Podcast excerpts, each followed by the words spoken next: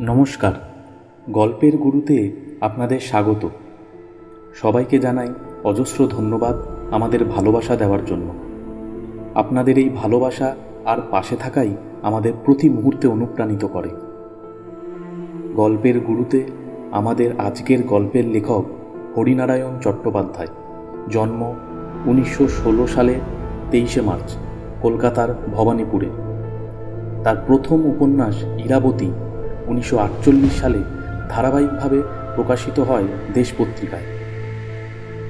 ছোট গল্প, রহস্য কাহিনী, ভৌতিক গল্প, রম্য রচনা এবং উপন্যাসে তিনি যথেষ্ট খ্যাতি অর্জন করেন। আজকে আপনাদের জন্য তারই লেখা একটি গল্প। গল্প পাঠে কোয়েল, মনোজের ভূমিকায় ইন্দ্রনীল অসীমাভ, কনিষ্ক, সরোজ, দেবায়ন। বিক্রেতার চরিত্রে অর্ক, লীলার ভূমিকায় পিথা এবং অন্যান্য চরিত্রে সৌরভ, রনিত এবং অনুরাধা। শব্দ পরিকল্পনায় রয়। গল্পের গুরুতে আজকে আপনাদের জন্য গল্প বানরের পাঞ্জা। উপস্থাপনার সুবিধার্থে গল্পের মূল কাহিনী অপরিবর্তিত রেখে কিছু জায়গায় ভাষা পরিবর্তন করে নেওয়া হয়েছে। এই গল্পের মাধ্যমে কোনো রকম কোনো কুসংস্কার বা বৈষম্যকে আমরা সমর্থন করছি না।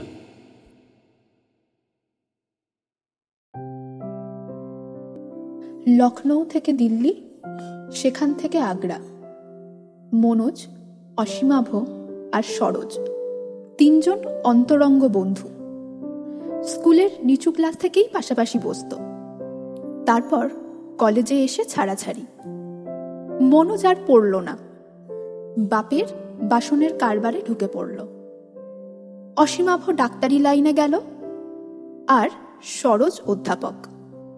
ছাড়াছাড়ি মানে আগের মতন পাশাপাশি বসল না, কিন্তু যোগাযোগ ঠিকই রইল। সপ্তাহে দিন কি দুদিন মনোজের দোকানে কিংবা অসীমাভ অথবা সরোজের বাড়িতে ঠিক তিনজনের দেখা হতো। একটানা ঘণ্টা তিনেক আস্তা। তিনজনের কেউ এখনও বিয়ে করেনি। তবে সরোজের একটি মেয়ের সাথে প্রগাঢ় প্রেম চলছে। মেয়েটির নাম লীলা। বন্ধুরা আশা করছে শীঘ্রই একটা বিয়ের নিমন্ত্রণ পাবে। পুজোর ছুটিতে তিনজন ঠিক করল বেরিয়ে আসবে। প্রথমে লখনৌ তারপর দিল্লি হয়ে আগ্রা, যেখানে মুসলিম ভাস্কর্য আর স্থাপত্যের চিহ্ন আছে সেই সব জায়গা। সরোজ এসব নিয়ে গবেষণা করছে, তার কাজের সুবিধা হবে। আগ্রায় ফতেপুর সিক্রি থেকে বেরিয়েই তিন বন্ধু দাঁড়িয়ে পড়ল। গাছের তলায় দু তিনজন লোক নানা রকমের পাথরের মালা বিক্রি করছে। সরোজের খুব ইচ্ছা ছিল লীলাকে সঙ্গে আনে। কিন্তু মধ্যবিত্ত সমাজে বিয়ের আগে এভাবে মেয়েকে ছেড়ে দেওয়ার রেওয়াজ নেই। তাই লীলার যাওয়া সম্ভব হয়নি। সরোজ মালা কেনার জন্য লোকটার কাছে গিয়ে দাঁড়াল। এর আগে লখনৌ থেকে লীলার জন্য সরোজ নাগরা কিনেছিল, দিল্লি থেকে সোয়েটার, আর আগ্রা থেকেও কিছু একটা নিয়ে যেতে চায়। বন্ধুরাও সরোজের পেছন পেছন এসে হাজির। অনেক রকমের মালা দেখা হলো কিন্তু সরোজের পছন্দ হলো না। অসীমাভ সরোজকে বলল চল তো ওই দিকে একটা লোক বসে আছে ওর কাছে দেখি। একদিকে পাঁচিল ঘেঁষে বিরাট একটা গাছের নিচে পাথরের ওপর একটা লোক বসে। তার সামনে একটা ডালায় নানা রকমের হার লকেট পাথরের তাজমহল দোয়ারদান। লোকটার চোখে চশমা মুখে বসন্তের দাগ। তামাটে রং অতি শীর্ণকায়। মাথায় কাত করে বসানো মুসলমানি টুপি। তিন বন্ধু তার সামনে বসল। নানা রঙের হার রয়েছে নানা প্যাটার্নের। সরোজ বেছে বেছে গোটা ছয়েক কিনল। অসীমাভ আর মনোজ কিনল দুটো পাথরের তাজমহল। ওঠবার মুখে হঠাৎ অসীমাভর নজরে পড়ল। ওটা কি ওটা? লোকটা তাড়াতাড়ি জিনিসটা সরিয়ে ফেলে বলল ওটা বিক্রির নয় হুজুর। অসীমাভ নাছর বান্দা। অনেক ধরাধরির পর লোকটা দেখাল। ডালার নিচে একটা বইয়ের মধ্যে জিনিসটা ছিল। একটা বানরের হাত। কবজি পর্যন্ত ঘন কালো লোম। হাতের চেটোয় লাল রঙের মাংস। এটা? এটা এখানে রেখেছো কেন? মনোজের কথার উত্তরে লোকটা বলল খুব বয়মন্ত জিনিস হুজুর। সেকালের জিনিস। আমার নানার কাছ থেকে বাবা পেয়েছিল তার কাছ থেকে আমি। এখানকার বানর নয় হুজুর। মধ্যপ্রদেশে। মনোজ বলল কত পেলে এটা দেবে বলো তো পয়মন্ত কিনা আমাদের জানবার আগ্রহ নেই। নতুন ধরনের জিনিস বলে কিনতে চাই। লোকটা মাথা নিচু করে বলল না হুজুর ই বিকবে না। কোনো কথা না বলে মনোজ ব্যাগ থেকে একটা একশো টাকার নোট বের করে এগিয়ে দিল। এই নাও এটা রাখো। নোটটা দেখে লোকটার দুটো চোখ চলে উঠল। তবু মুখে বলল পরন্তু হুজুর। আর কিন্তু নয় দিয়ে দাও। লোকটা একটু ইতস্তত করে একটা কাগজে ভালো করে বানরের পাঞ্জাটা প্যাক করে বলল একটা বাত আছে হুজুর কি বলো কোনো औरत যেন এ পাঞ্জা না ছোড় মনোজ হেসে উঠল ঠিক আছে সে ভয় নেই আমি বিয়ে থা করিনি এ পাঞ্জা আমার দোকানে রাখ और एक बात কি কোনো বাক্স বা সিন্ধুকে। এটাকে রাখবেন না। কিতাবে রাখবেন। তবে আংরেজি কিতাবে নয়। টাকা দিয়ে মনোজ পাঞ্জাটা নিয়ে এলো। রাস্তায় অসীমাভ বলল তোর কি মাথা খারাপ? এই ধরনের জিনিস তুই কিনতে গেলি কেন? মনোজ উত্তর দিল কত দিকে তো কত বাজে খরচ করি। দেখাই যাক না পাঞ্জার কেরামতি। আশেপাশে অনেকগুলো বাসনের দোকান হওয়াতে আমার দোকানের অবস্থা খুব একটা ভালো নয়। কার মধ্যে কি শক্তি আছে বলা যায়? তাছাড়া আরও একটা কথা। কি? এত পুরনো বানরের পাঞ্জা সে তুলনায় ছোট। কত লাল আর তুলতুলে রয়েছে। তুই তো ডাক্তার। বল অসীমাবু এ কি করে সম্ভব? অসীমাভ হেসে উঠল। তোকে লোকটা যা বলেছে সবই দেখছি তুই বিশ্বাস করে বসে আছিস। মোটেই পাঞ্জাটা এত পুরনো নয়। তাছাড়া বইয়ের মধ্যে রাখতে হবে কোনো স্ত্রীলোকে ছোবে না। এসব যা বললে সবই ভরম। এই ধরনের কথা না বললে তোর মনে বিশ্বাস জন্মাবে কি করে? ব্যাস, এ সম্বন্ধে আর কথা হলো না। আগ্রা থেকে তিনজনে কলকাতায় ফিরে এলো। সপ্তাহে দিন দুয়েক যদিও তিন বন্ধুর দেখা হতো, কিন্তু বানরের পাঞ্জার কথা কেউ তুলতো না, কারোর খেয়ালই হতো না। পাঞ্জাটা মনোজ তার দোকানে রাখল, একটা বাঁধানো বইয়ের মাঝখানে। আশ্চর্য কাণ্ড মাসখানেকের মধ্যেই দোকানের উন্নতির আভাস দেখা দিল। দুটো অভিজাত পরিবারের বিয়ের বাসনের অর্ডার মনোজ পেল। এছাড়া উত্তরবঙ্গের এক দোকানদার বাসনের এজেন্সি নিল সারা উত্তরবঙ্গের জন্য। একদিন মনোজই কথাটা পারল। বলল তোরা বিশ্বাস করতে চাইবি না। পাঞ্জাটা যেন আমার উপকার হয়েছে। ও সেই পাঞ্জাটা? কীরকম? মনোজ দোকানের বিক্রির উন্নতির কথাটা বলল। অসীমাভ হাসল। বন্ধু ওটা কাকতালীয় ব্যাপার। পাঞ্জা না এলেও এসব অর্ডার তোর আসতো। শরৎ শুধু বলল যাক তোর ভালো হলেই ভালো। দিন পনেরো পর অসীমাভ আর সরোজ দুজনেই খবরের কাগজে দেখল মনোজের দোকানে আগুন লেগে বেশ ক্ষতি হয়েছে। দুজনেই মনোজের সাথে দেখা করতে গেল। মনোজের অবস্থা অবর্ণনীয়। দু চোখ লাল, ভগ্ন কণ্ঠ। বন্ধুদের দেখে বলল আমার সর্বনাশ হয়ে গেছে ভাই। কি করে যে আগুন লাগল? ভগবান জানেন। মনে হচ্ছে আগুন যেন আমার দোকানকে শেষ করার জন্যই শুরু হয়েছিল। আশেপাশের দোকানে আঁচটুকু লাগেনি। অসীমাভ প্রশ্ন করল। কেউ শত্রুতা করে আগুন লাগিয়ে দেয়নি তো? কে দেবে? এতদিনকার দোকান? কারোর সঙ্গে তো আমার শত্রুতা নেই। কর্মচারীরাও খুশি। তবে কি তবে?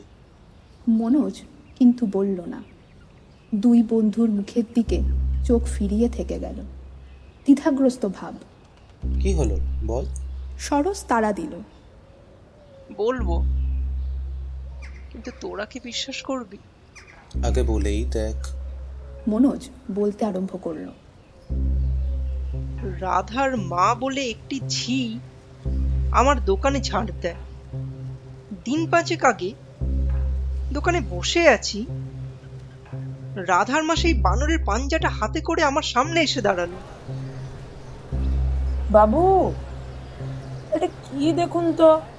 পাঞ্জাটা দেখেই চমকে উঠলাম এ কি? এটা তুমি পেলে কোথা থেকে? ওই তো বড় বইটার নিচে মেঝের উপর পড়েছিল। আমি তাড়াতাড়ি পাঞ্জাটা রাধার মার হাত থেকে নিয়ে আবার বইয়ের মধ্যে রেখে দিলাম। বুঝতে পারলাম ঠিক সেদিন থেকে সর্বনাশ শুরু হলো। কারণ স্ত্রীলোক পাঞ্জা স্পর্শ করেছে। দোকানের বিক্রি কমলো। দু একজন ভালো খদ্দের বাসনপত্র ফেরত দিয়ে গেল মন মতো হয়নি বলে। ওপরে তাকে রাখা কিছু বাসনপত্র পাওয়া গেল না। এই নিয়ে কর্মচারীদের ওপর সন্দেহ হলো। কিন্তু কাউকে কিছু বললাম না। বুঝলাম, সবই আমার অদৃষ্ট। আর তারপর চরম সর্বনাশ এই অগ্নিকাণ্ড। পাঞ্জাটা এখন কোথায়? মনোজের বর্তমান মনের অবস্থায়। পাঞ্জার ব্যাপার নিয়ে অসীমাভ আর মনোজ কোনো তর্কের অবতারণা করল না। দিন সাতেক পর অসীমাভ সরোজের বাড়ি এলো। রাত তখন দশটা। শুনেছিস? মনোজের মা ফোন করেছিলেন। কাল থেকে মনোজ নাকি বাড়ি ফেরেনি? সে কি? দোকানের লোকটা কি বলে? তারা বলে কাল রাত আটটায় দোকানে তালা দিয়ে মনোজ রোজকার মতন বাড়ি ফিরেছিল। আজ সকালে অনেক বেলা অবধি দোকান না খোলাতে দুজন কর্মচারী বাড়িতে খবর নিতে এসে মনোজের নিখোঁজ হওয়ার ব্যাপারটা শোনে। ইতিমধ্যেই মনোজের মা থানায় খবর দিয়েছেন। কান্নাকাটি আরম্ভ করেছেন। বাড়িতে কেবলমাত্র মনোজের মা, আর কেউ নেই। অসীমাভ আর সরোজ দুজনেই মনোজের বাড়ি গিয়ে হাজির হলো। তারা পৌঁছাবার আধ ঘণ্টার মধ্যেই পুলিশ খবর পাঠালো, একটা লাশ পাওয়া গেছে। শনাক্তকরণের জন্য মনোজের মার যাওয়া প্রয়োজন। মনোজের মার সাথে অসীমাভ আর সরোজ দুজনেই গেল। মনোজেরই লাশ। দেখে কোথাও আঘাতের কোনো চিহ্ন নেই। শুধু গলার দুপাশে পাঁচ আঙুলের নীলচে দাগ। পুলিশ বলল মানুষের আঙুলের দাগ বলে তো ঠিক। মনে হচ্ছে না? সঙ্গে সঙ্গে অসীমাভ আর সরোজে বানরের পাঞ্জার কথা মনে পড়ে গেল। মনোজের মৃত্যুর ব্যাপারে পুলিশ তোলপাড় করে ফেলল। কিন্তু হত্যাকারীর কোনো সন্ধান পেল না। এক সময় সব কিছু স্তিমিত হয়ে এলো। মনোজের দোকান আর একজন ব্যবসায়ী কিনে নিল। টাকাটা অসীমাভ আর সরোজ মনোজের মা যাতে পায়, তার ব্যবস্থা করে দিল। অসীমাভ একটা হাসপাতালের ডাক্তার ছিল। হঠাৎ প্রসিদ্ধ চিকিৎসক রুদ্রপ্রসাদ সিংহ অসীমাভকে ডেকে পাঠালেন তার লোটাস নার্সিংহোমে যোগ দেওয়ার জন্য। অসীমাভ সঙ্গে সঙ্গে রাজি হয়ে গেল। দু এক মাসের মধ্যে তার পসার খুব বেড়ে গেল। নার্সিংহোমে প্রচুর রোগী সমাগম হতে লাগল। সার্জারিতে অসীমাভের হাত ভালোই ছিল। সুযোগ পেয়ে হাত যশ আরও বাড়ল। সরোজ পরিহাস করে জিজ্ঞাসা করল কি ব্যাপার? ডাক্তার রুদ্রপ্রসাদের মেয়ে আছে নাকি? অসীমাভ হেসেই উত্তর দিল। একটি মেয়ে কিন্তু বিবাহিত। বিলেতে স্বামীর কাছে থাকে। মাস কয়েকের মধ্যেই অসীমাভ মোটর কিনল। কলকাতার উপকণ্ঠে বেশ কিছু জমি। তখন এত ব্যস্ত যে সরোজের সাথে সপ্তাহে একবার দেখা করারও সময় করে উঠতে পারে না। এক শনিবারের বিকালে সরোজ নিজে গিয়েই অসীমাভকে পাকড়াও করল। সবে একটা শক্ত অপারেশন সেরে অসীমাভ নিজের রুমে এসে বসেছে। সরোজ বলল কি ব্রাদার একেবারে ডুমুরের ফুল হয়ে গেছো। অসীমাভ সলজ্জ হাসল। আরে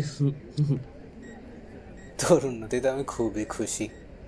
অসীমাভ বলল বস সরোজ তোর সঙ্গে দরকারি কথা আছে। তোর মনে আছে? মনোজের মার ফোন পেয়ে তার বাড়িতে গিয়েছিলাম? সেই সময় চুপি চুপি তার বসবার ঘর থেকে বানরের পাঞ্জাটা নিয়ে আসি। প্রথমে উদ্দেশ্য ছিল এটাকে সরিয়ে নিয়ে মনোজকে বিপদমুক্ত করব। তারপর লোভ হলো। দেখি পাঞ্জা আমাকে কি দেয়? আশ্চর্য কাণ্ড।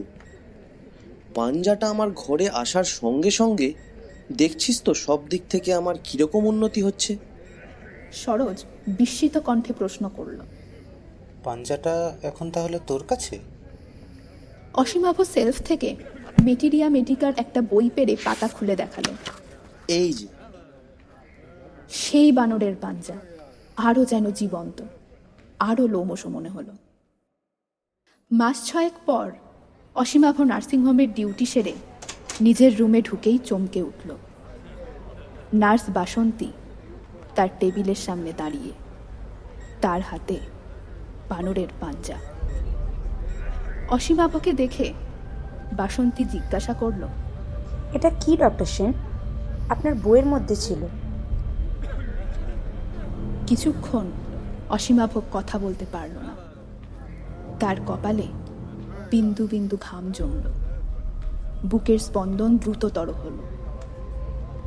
পাঞ্জা স্ত্রীলোক স্পর্শ করেছে। তার অর্থ বিপদ ঘনিয়ে আসছে। কখন কীভাবে আসবে কে জানে। জড়ানো গলায় অসীমাভ কোনো রকমে বলল পরীক্ষা করার জন্য ওটা আমি জোগাড় করেছিলাম। দিন দিন ওটা আমাকে দিন। পাঞ্জাটা নিয়ে আবার সে বইয়ের মধ্যে রেখে দিল। তিন দিন পার হলো না।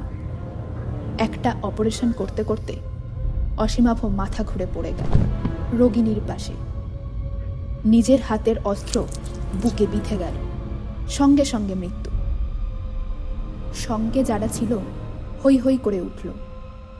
সহকারী ডাক্তার রোগিনীর অপারেশনে মন দিলেন। অসীমাভর দেহ বাইরে আনা হল। করোনারি অ্যাটাক তার কোনো স্থির প্রমাণ পাওয়া গেল না। যথাসময়ে সরোজের কানে খবর গেল। সে ভাবল কোনো রকমে পাঞ্জাটা হস্তাগত করে গঙ্গাগর্ভে বিসর্জন দেবে। ও পাপ আর পৃথিবীর বুকে রাখবে না। কিছুদিন পর সরোজ অসীমাভর রুমে গেল। সেখানে অন্য এক ডাক্তার বসছে। সরোজ বলল অসীমাবার কাছে আমার একটা জিনিস ছিল। কি জিনিস বলুন তো? ওই মেটেরিয়া মেডিকার মধ্যে আছে। একটা বানরের পাঞ্জা। মেটেরিয়া মেডিকা খুলতেই পাঞ্জা বেরিয়ে পড়ল। এটা পেলেন কোথা থেকে? হরিদ্বারে এক সাধুর কাছ থেকে। পরীক্ষা করার জন্য অসীমাবু আমার কাছ থেকে চেয়ে এনেছিল। বানরের পাঞ্জা নিয়ে সরোজ বাড়ি এলো। ফিরতে ফিরতেই প্রতিজ্ঞা করল এই অশুভ প্রত্যঙ্গ নিশ্চিহ্ন করবেই। বাড়ি ফিরে পুরনো খবরের কাগজের গোছার মধ্যে পাঞ্জাটা রেখে দিল। দুদিন পর সরকারি এক কলেজ থেকে সরোজের নিয়োগপত্র এলো। এ চাকরির জন্য অনেক দিন ধরে সে চেষ্টা করছিল। হবে এমন আশা করেনি। এ চাকরির ওপর তার ভবিষ্যৎ নির্ভর করছিল। মাইনে অনেক বাড়বে। লীলাকে জীবনসঙ্গিনী করার পথে আর বাধা থাকবে না। সরোজের মনের গোপনে ক্ষীণ একটা চিন্তা ক্ষণেকের জন্য উদ্ভাসিত হয়ে উঠল। বানরের পাঞ্জার জন্য এ উন্নতি নয় তো? সঙ্গে সঙ্গে সরোজ নিজেকে ধমকালো। আর সে লোভের বশবর্তী হবে না। দুই বন্ধু লোভের ফাঁদে প্রাণ হারিয়েছে। সরোজের একলার সংসার, একটি ঝি আছে। রান্না, বান্না, গৃহস্থালির সব কাজ সে করে দেয়। মাঝে মাঝে লীলা আসে, ঘর গুছিয়ে দেয়। দু একদিন রান্নাও করে। আবার লীলার বাড়িতেও সরোজের নিমন্ত্রণ থাকে। এ বাড়ির বাড়তি একটা চাবি আছে লীলার কাছে।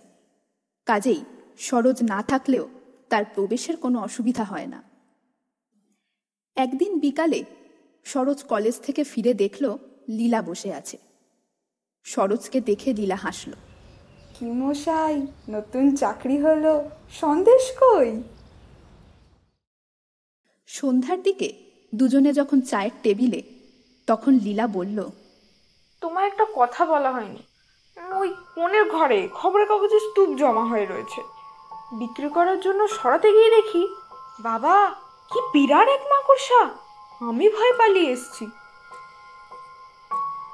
সরোজ টান টান হয়ে বসে জিজ্ঞাসা করল তুমি সেটা ছৌনি তো? না না ছবা কেন? সরোজ আর দেরি করল না।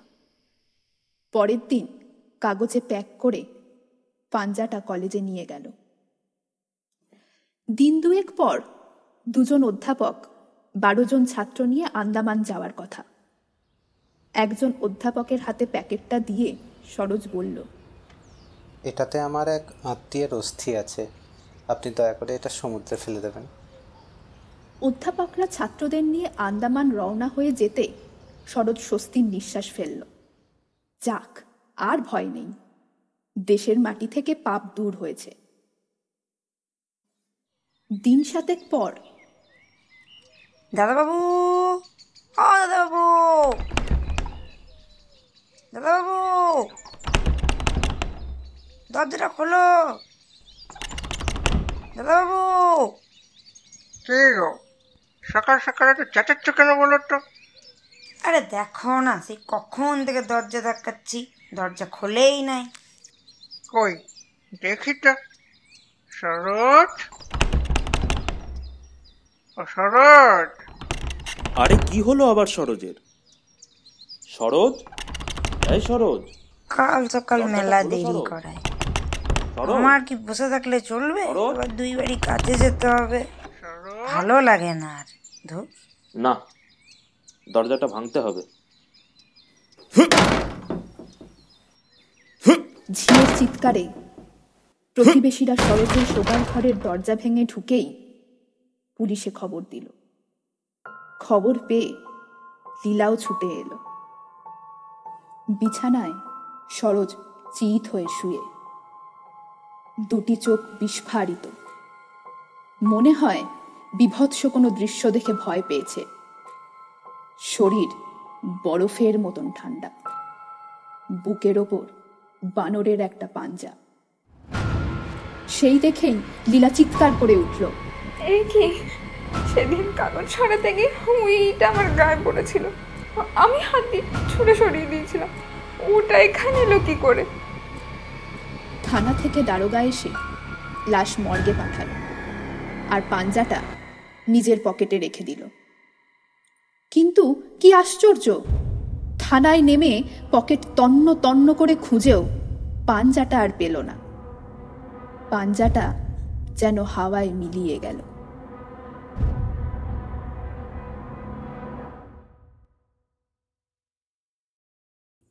শুনছিলেন হরিনারায়ণ চট্টোপাধ্যায়ের লেখা গল্প বানরের পাঞ্জা।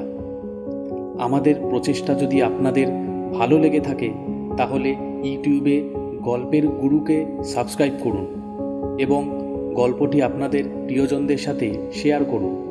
আর অবশ্যই কমেন্ট করে জানান যে আপনার কেমন লাগল। আপনারা আমাদের স্পটিফাই জিও সাবান এবং আরও অন্যান্য স্ট্রিমিং প্ল্যাটফর্মে পেয়ে যাবেন। বিশদ বিবরণ ইউটিউবের ডিসক্রিপশন বক্সে প্রদত্ত। গল্পের গুরু আবার উপস্থিত হবে অন্য কোনো দিন, অন্য কোনো গল্প নিয়ে। ততক্ষণ বাড়িতে থাকুন সুস্থ থাকুন।